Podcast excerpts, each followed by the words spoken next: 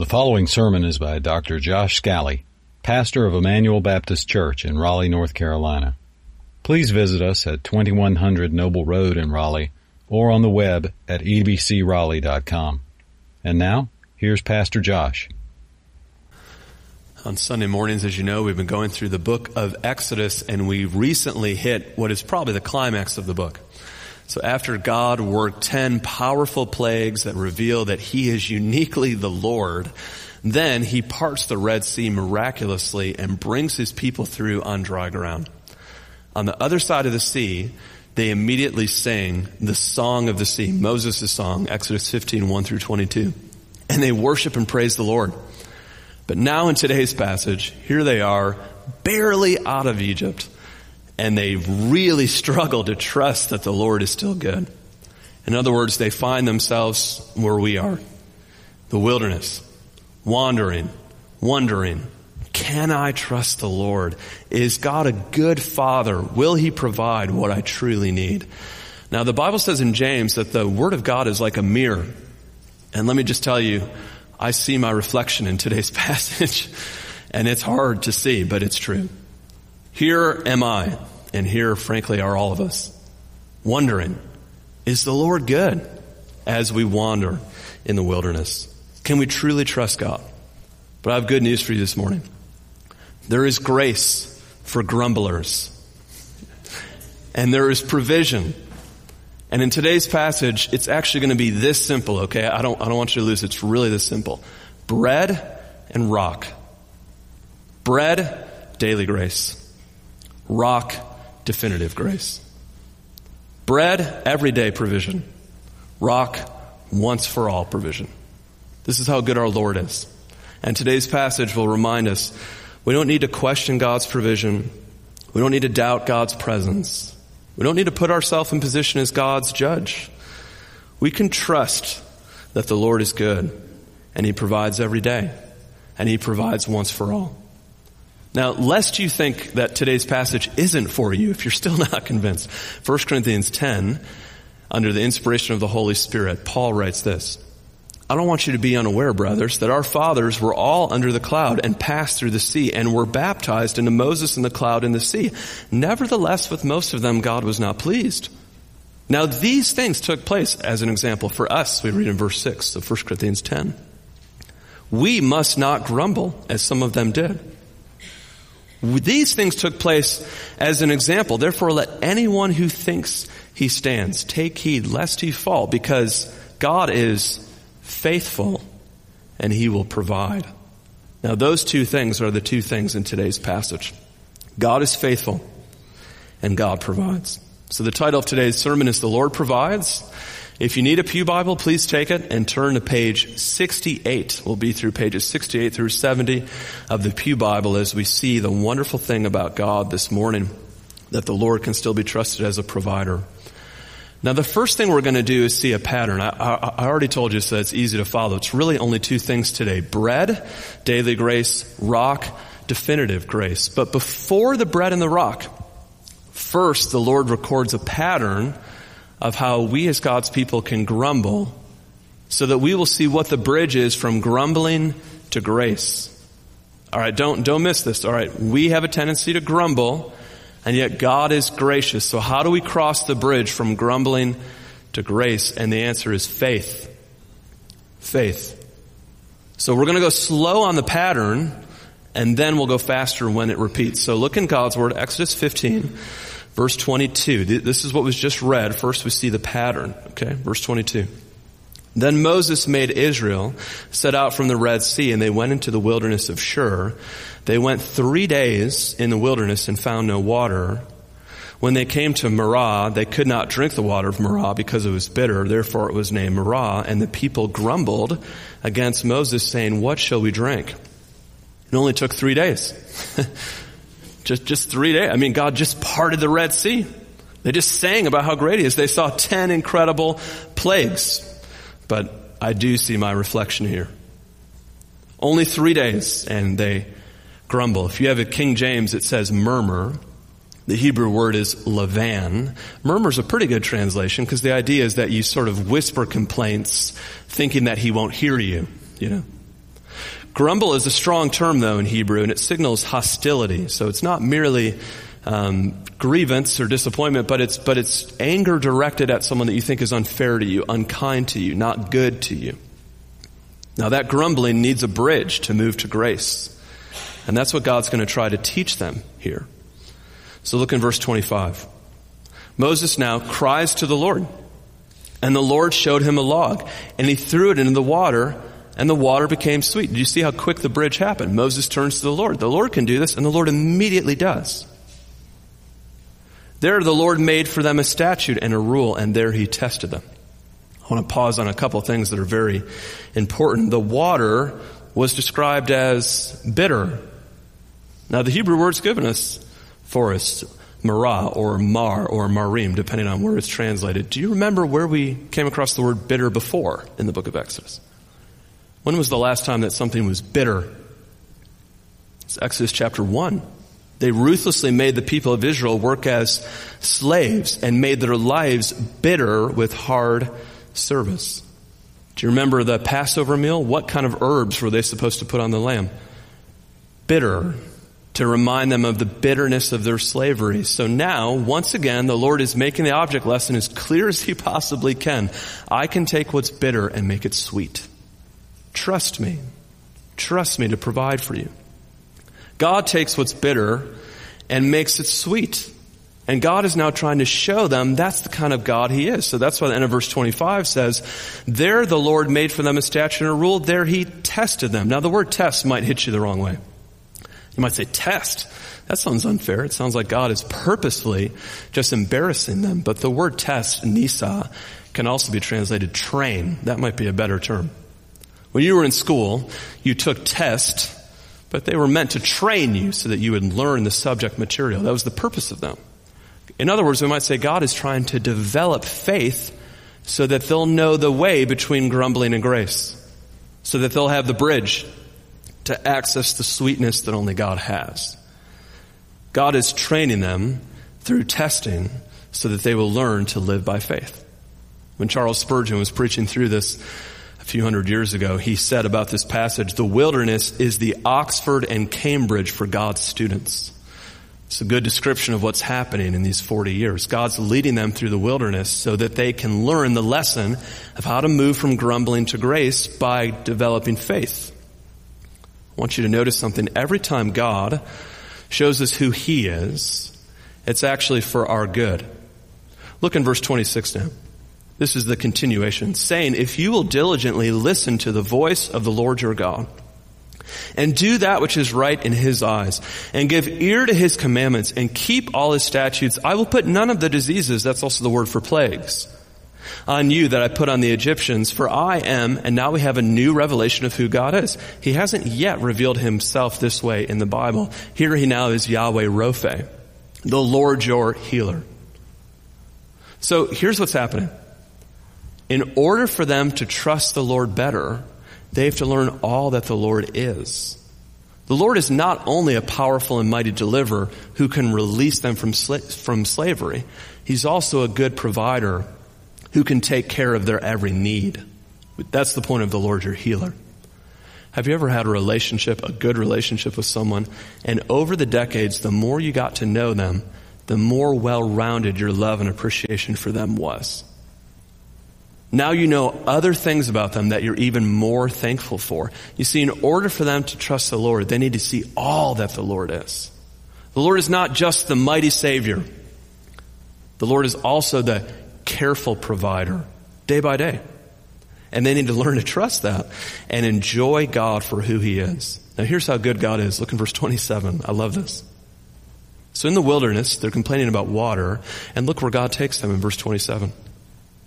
Then they came to Elim, where there were 12 springs of water and 70 palm trees. Do you think those are accidental numbers? In Exodus 1 verses 3 through 5, we read about the 12 tribes of Israel that made it to Egypt. And do you remember how many their entire number was when they arrived? 70. God is reminding them, I have it all planned out. You can trust me. You don't have to panic. You can be patient. because I'm good and I'm wise and I provide exactly what you need. Here he's given exactly what they need. Have you ever had a moment in your life where it was such a blessing you're like, that was God? Like there's no other way to explain what that, that was a God thing. This, brothers and sisters, is a God thing. God does things to remind us that He is the God that we can trust. But here they've come out of Egypt. They've left slavery. And they're not sure that they can trust God in the way of life in the wilderness. I've shared this once before, but I'll share it again because I think it fits so well. Russell Moore adopted all of his children from overseas, and he adopted several of them from an orphanage in Russia. And when he was taking them out of the orphanage, they struggled leaving. Here's what he wrote. After we nodded our thanks to the orphanage personnel and walked out into the sunlight, the two boys we had adopted were in terror. They had never seen the sun. They had never felt the wind. They had never been in a car. And I noticed that they were shaking in the backseat of the car, reaching back to the orphanage in the distance. I whispered to my new son, Sergey, that place is a pit.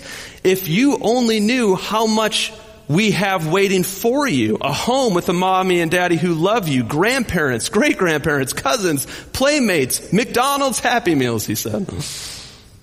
But all they knew was the orphanage.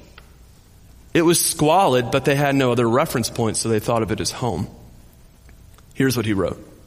We knew the boys had acclimated to our home. We knew they trusted us when they stopped hiding food in their high chairs. When they knew there'd be another meal coming. When they knew they didn't have to fight for scraps. That was the new normal.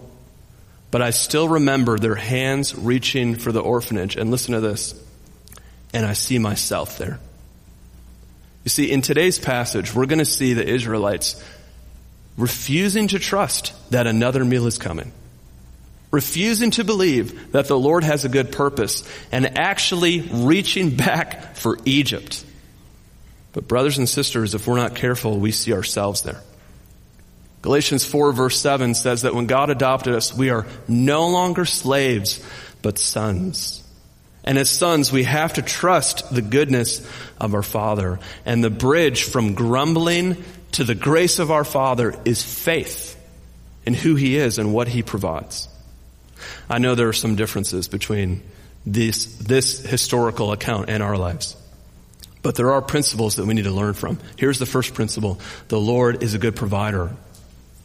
And here's the second principle. We need to move by faith to the Lord who provides. So when we see that God is sweeter, then we realize that Egypt is slavery. And our complaints come to an end because we can sing, Tis so sweet to trust. So the key lesson is that God is sweeter. He's sweeter than the bitterness of slavery. The freedom he gives is better than the harshness of bondage. But in everyday questions, when you and I face challenges at the heart level, what do we feel about God? Do we think he's good? He's wise. He's right. Or do we find ourselves saying, this can't be good. This can't be wise. This can't be right. Well, the location changes, but not the pattern. So I gave you the pattern in the end of chapter 15, verses 22 through the end. That's the pattern. But now we're going to see it play out two more times.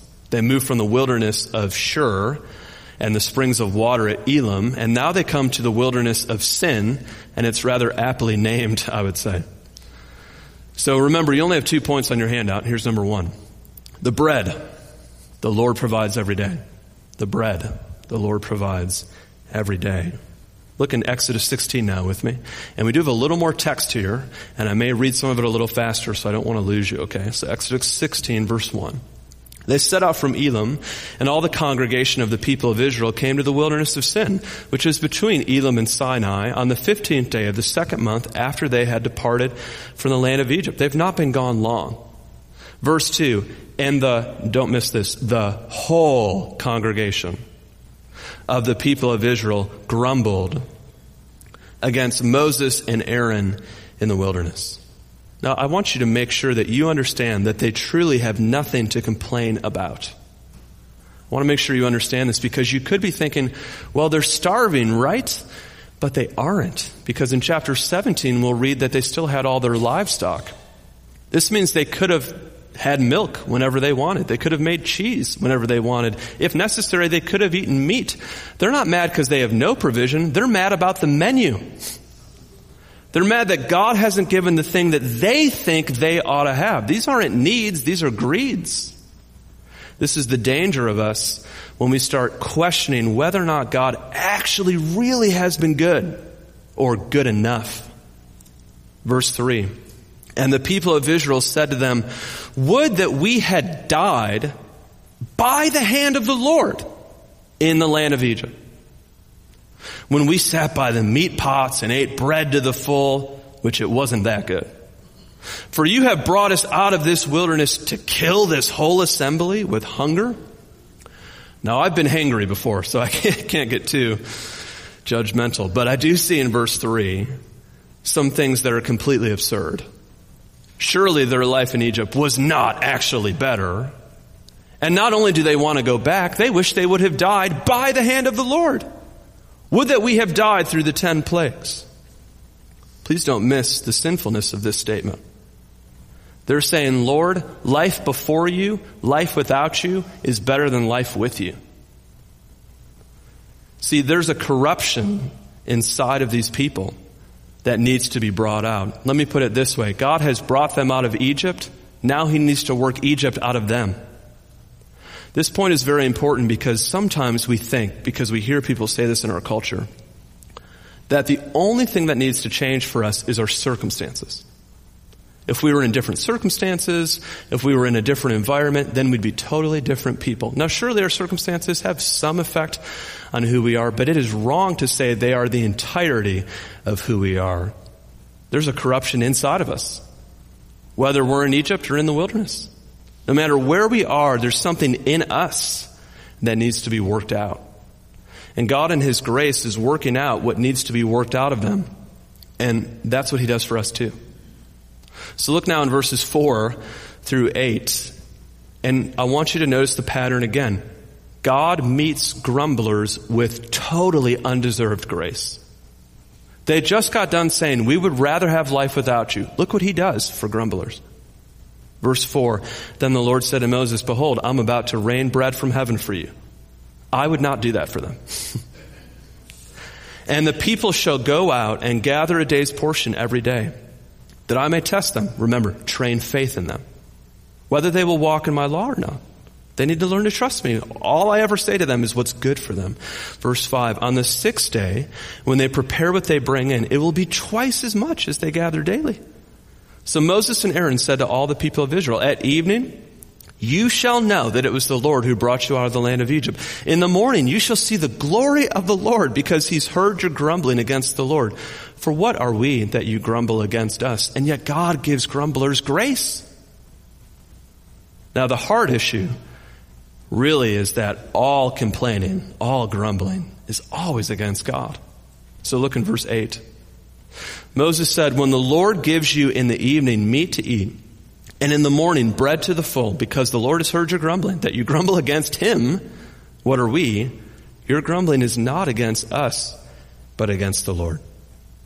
Did you know that all of our dissatisfaction or discontentment is always ultimately against God? A psychologist may call this displacement, which is a fancy way of saying you find the closest punching bag and you hit that. When in reality, you're mad at the person who's sovereign over that. You're mad at the person who put this problem in your life, this person that you can't stand dealing with, this situation that you wish would just go away, this circumstance that you don't know why you're in it, this provision he has or hasn't given to you. All of our grumbling is against the Lord. But let me show you a pattern if you'll look at the verses again. This time I just want to draw out a pattern of how God works. First, I want you to notice that all good things we have are given totally by undeserved grace. Verse 4, this is bread from heaven and that it's for them, people who don't deserve it. Isn't that the theme all throughout the Bible? God so loved the world. God sent his son for us while we were yet sinners. It's always grace from heaven to undeserved people. But that grace is only accessed through faith. Did you see in verse 4, the end of verse 4, they have to go out and gather every day? So the grace is made availed, but the grace has to be accessed. You have to get up, gather, put off, put on, mortify, vivify, etc. Faith then is following God's word. Take, eat, trust, believe, turn, repent. All those things are ways that we demonstrate faith, the bridge from our grumbling to grace. In fact, Moses will reflect on this in Deuteronomy 8, and he'll say this in verse 3. God humbled you and let you hunger and fed you with manna which you did not know, so that he would make known to you that man does not live by bread alone, but by every word that proceeds from the mouth of God. This the whole reason behind all this. God's showing them you can trust me. In fact, I want you to hunger for the Lord, feast on his word, and be satisfied by doing his will. So grace, access through faith. But here's the third part of the pattern. It's always grace, access through faith, and it's always to reveal God's glory for our good. Look in verse 7. What will they see when they see God's grace? They'll see the glory of the Lord, the manifest provision of Yahweh Rophe. Of course, the glory doesn't go to the person who gathers the bread. The glory goes to the person who gives the bread. And that shows the gatherer that he can trust the giver that the giver is glorious. Love the giver, delight in the giver, trust the giver because he's abundant in his goodness. Look now in verses 9 through 12. This theme is repeated. Then Moses said to Aaron, Say to the whole congregation of the people of Israel, because remember, all of them were grumbling. Come near before the Lord, for he has heard your grumbling. Verse 10. And as soon as Aaron spoke to the whole congregation of the people of Israel, they looked toward the wilderness, and behold, the glory of the Lord appeared in the cloud. And the Lord said to Moses, I've heard the grumbling of the people of Israel. Say to them, at twilight you shall eat meat, and in the morning you shall be filled with bread. Then you shall know that I am the Lord your God. Is not that phrase familiar? We've heard it throughout Exodus. Everything God is doing is to show who He is so that we will trust and cherish Him for all that He is. God's multifaceted, infinite glory can be learned in part over time, but it takes eternity because He is breathtakingly and inexhaustibly wonderful. The Lord shows us who He is so that we would trust Him. But unfortunately, the pattern returns and some of them do not trust him. So look in Exodus 16. I warned you that I'm going to read a large section, okay? So, large section if you can stay with me. Exodus 16 verse 13. In the evening, quail came up and covered the camp. And in the morning, dew lay around the camp. And when the dew had gone up, there was on the face of the wilderness a fine flake-like thing, fine as frost on the ground. Clearly a miracle. Verse 15, when the people of Israel saw it, they said to one another, what is it? For they did not know what it was. And Moses said to them, it is the bread that the Lord has given you to eat. This is what the Lord has commanded. Gather it, each one of you, as much as you can. You shall take an omer according to the, it's about two liters, to the person that each of you has in his tent. And the people of Israel did so. They gathered some more, some less. When they measured it, whoever gathered much had nothing left over. Whoever gathered little had no lack. Each of them gathered as much as he could eat. God's abundant grace. Now verse 19, Moses said to them, let no one leave any of it over till the morning. Because remember, God has said to them, I'm going to provide for you every day. But to show that you trust in me and don't move your faith from the giver to the gift, I'm not going to do it on the seventh day. By the way, doesn't that prove definitively it's a miracle? I read a couple scholars who tried to argue that the manna was caused by natural causation, but then how did it skip the seventh day every time? Verse 20. But they did not listen to Moses. Some left part of it till the morning, and it bred worms and stank, and Moses was angry with them.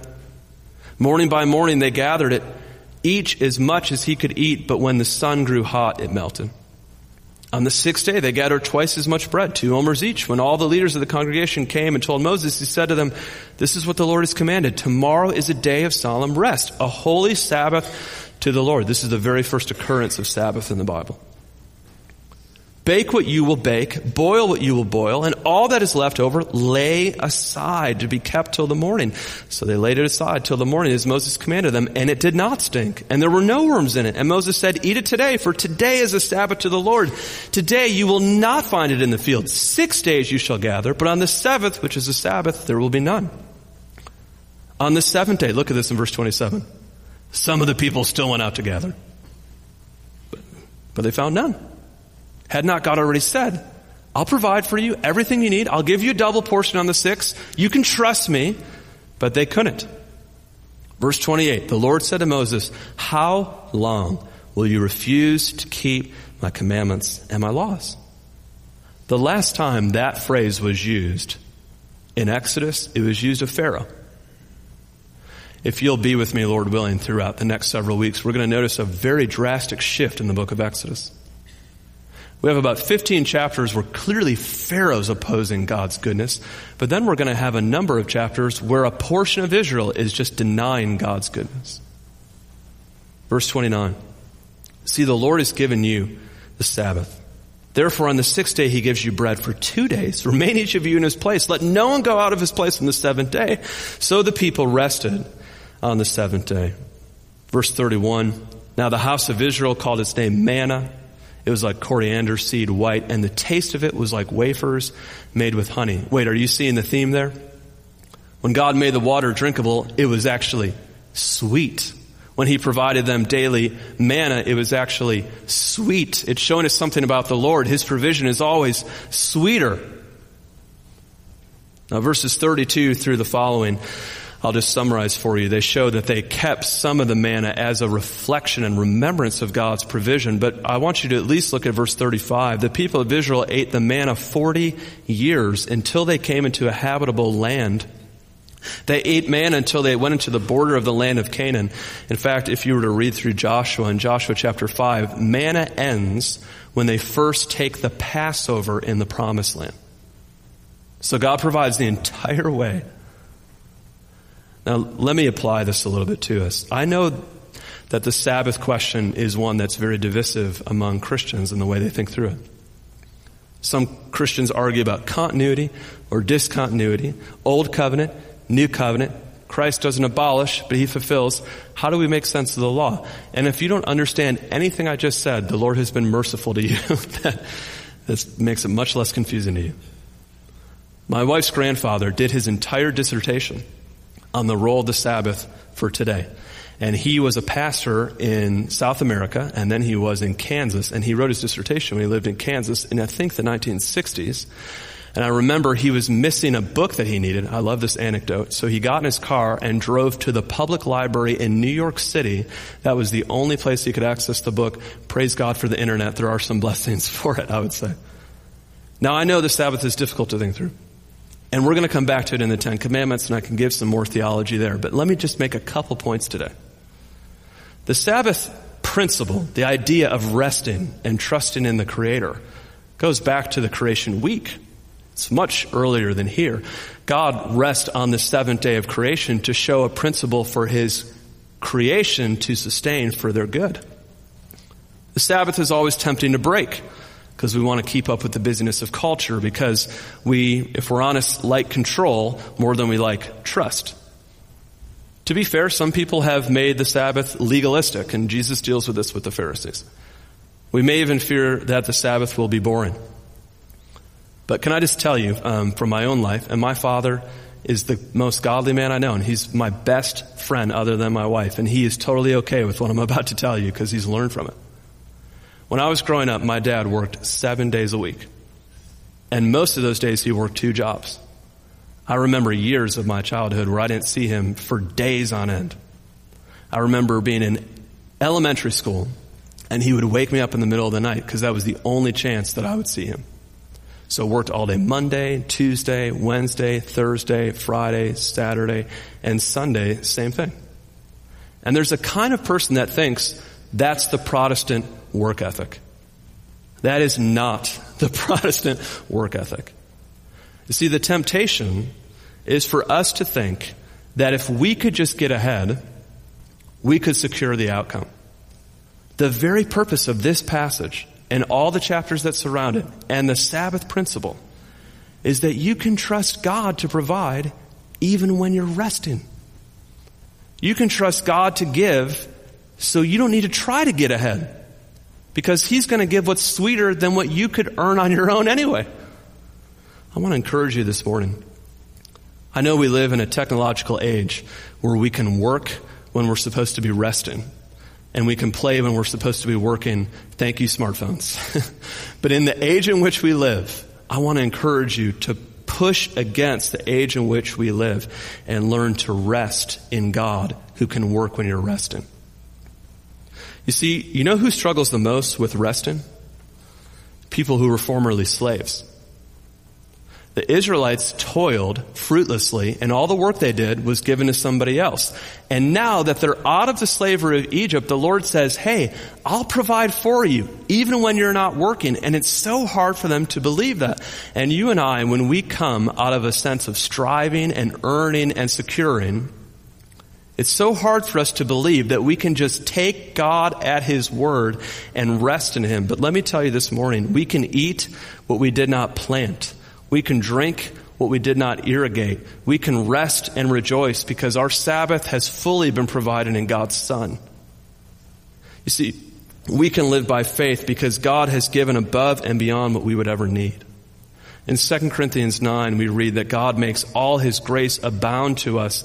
And then Paul refers to the bread that God made in Egypt in, in the wilderness. In Hebrews 3, we read that they were kept out of the rest because of unbelief. But in Hebrews 4, we read, there remains a Sabbath rest for the people of God. Whoever has entered into God's rest, rests from his works just like God did from his. It's not for nothing that Jesus says, take my yoke upon you and learn from me, and you will find rest for your soul.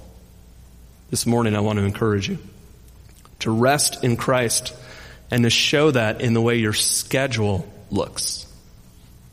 It's very possible that your schedule is revealing you don't trust that the Lord is a good provider. Your schedule might be so stuffed that it indicates you don't rejoice that the Lord can do what you cannot do. Friend, trust in the Lord. He will provide for you on the seventh what you could never gather on your own. And find that in Jesus, all the requirements of the law are met. Now, if you know the rest of the Old Testament, you know that in Numbers, we read that one of the capital offenses for which someone could be stoned to death is breaking the Sabbath. If that sounds very excessive to you and very harsh to you and very archaic to you, uh, maybe perhaps we don't really understand what the Sabbath rest means. If I break the Sabbath rest, what I'm communicating is this I don't need a deliverer. I don't need a savior. I don't need a provider. I can earn it on my own.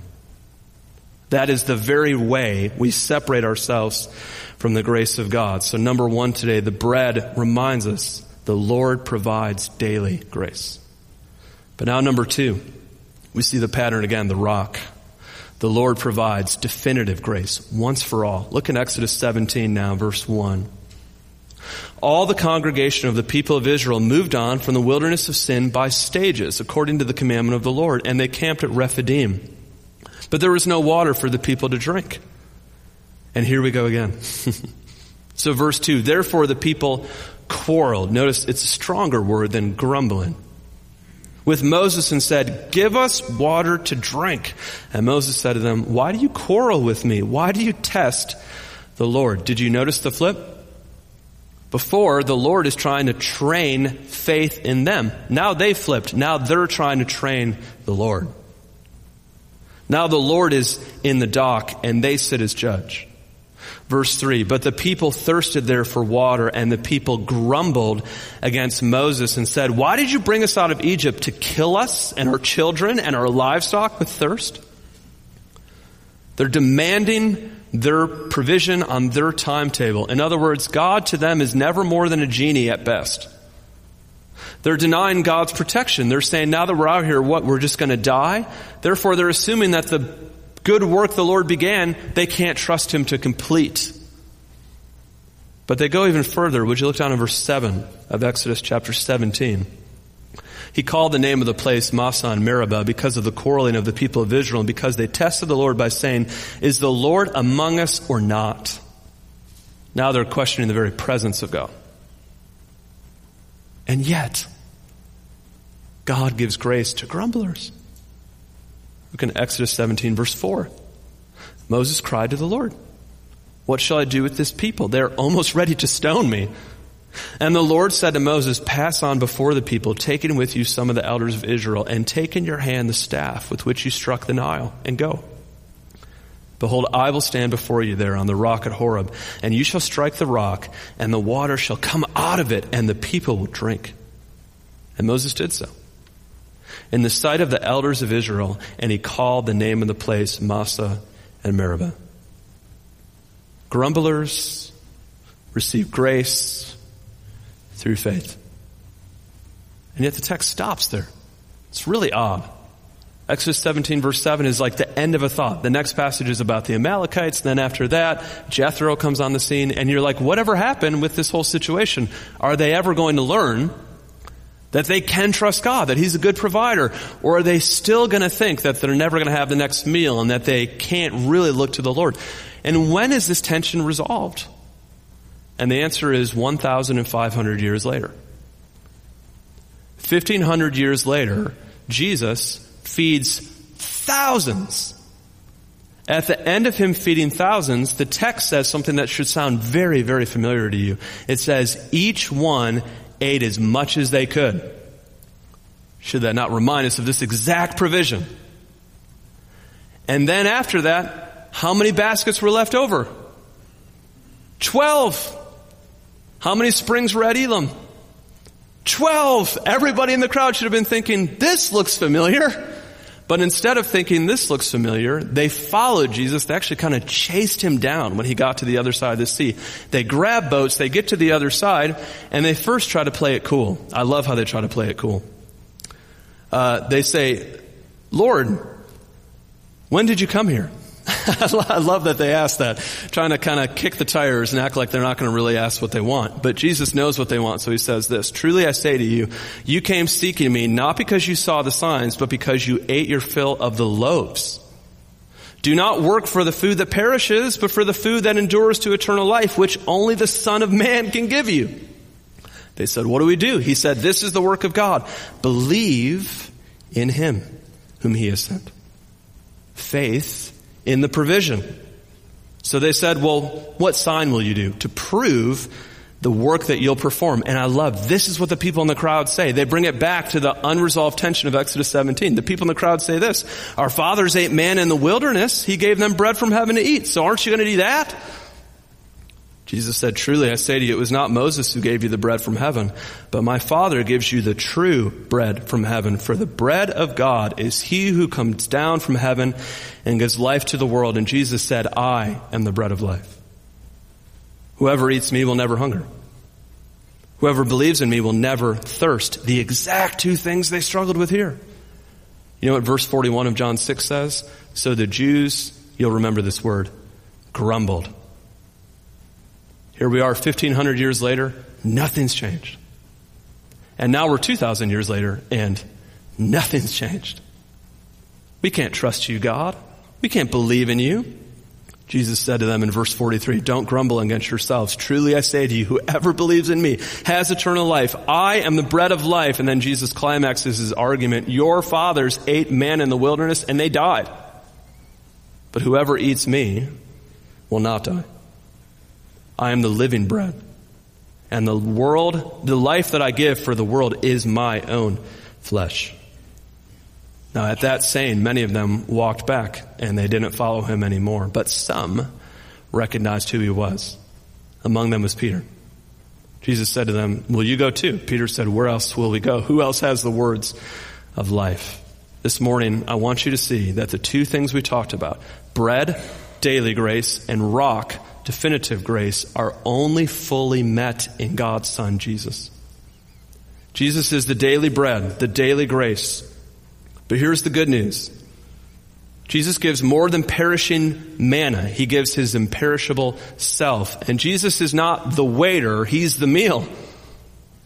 Take and feast on him. But Jesus is not only the daily grace, Jesus is the definitive grace, the once for all grace.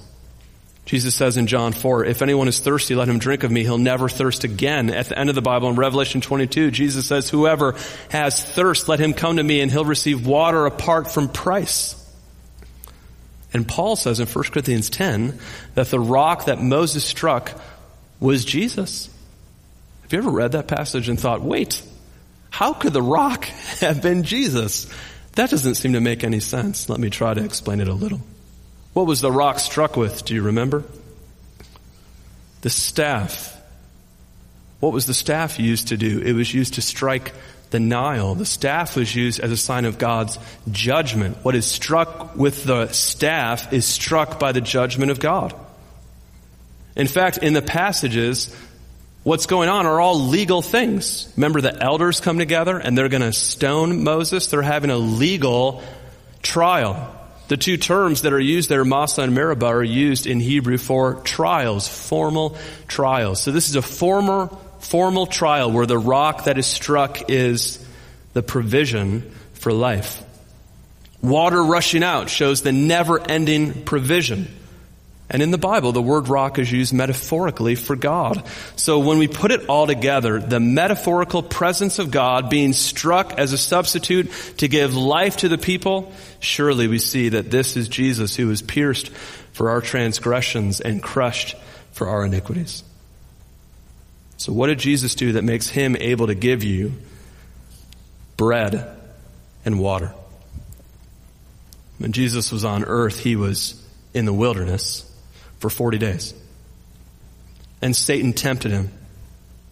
Satan said, if you're really the son of God, since you're the son of God, use your power to turn these stones to bread.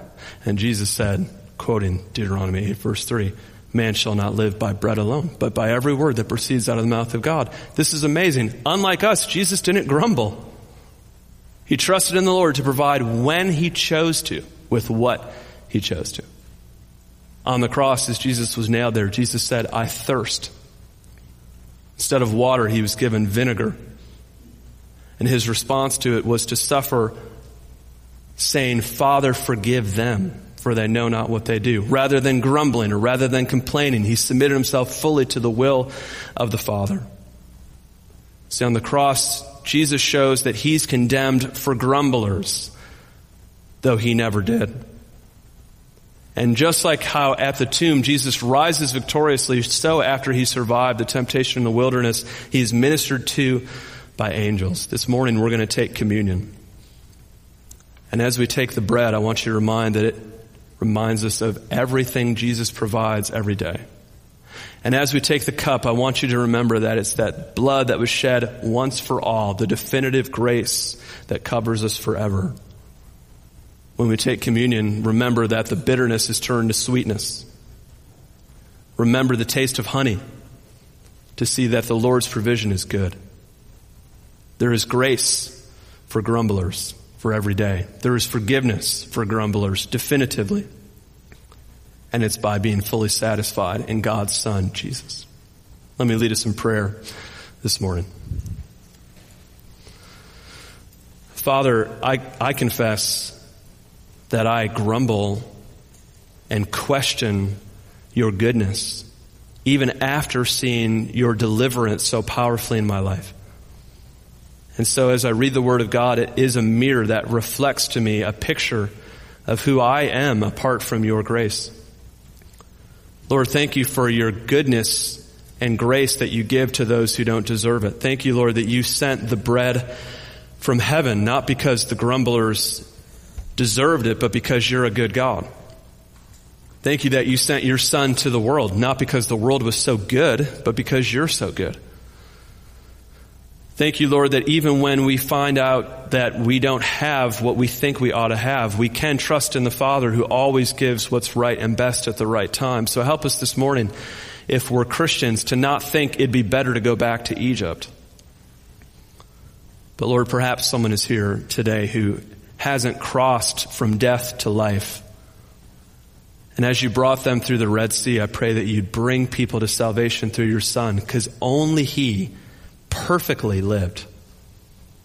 And only He died the death that we deserve as people who have broken the trust that is demonstrated through the Sabbath principle. And as He rose victoriously, Lord, He offers Himself, take, eat.